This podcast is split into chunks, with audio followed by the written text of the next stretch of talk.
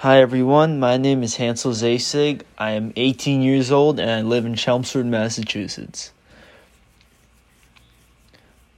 The question I asked myself was what is a problem that many people around me struggle with?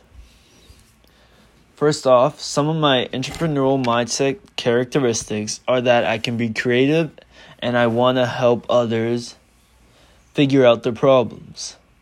The problem I wanted to solve was that many workers and runners have feet problem and suffer from foot injuries.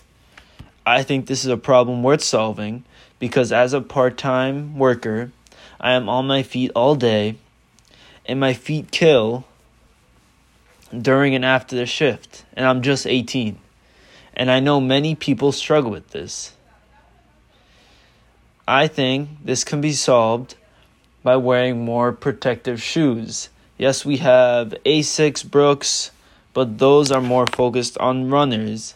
And we also have Tim's and other styles of boots, but those are more bulky and um, heavier to walk in.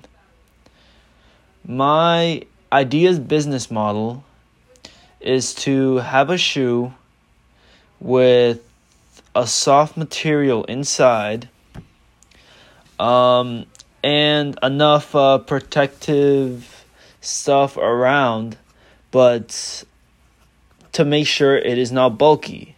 And also because of those running shoes, many people do not think those are stylish. So I think we should actually have stylish shoes, but are focused on protecting your feet. Um, I would need partners to help me build this, and I would have a good customer relationship to make sure everyone is happy with the type of shoe they have. Um, I've learned from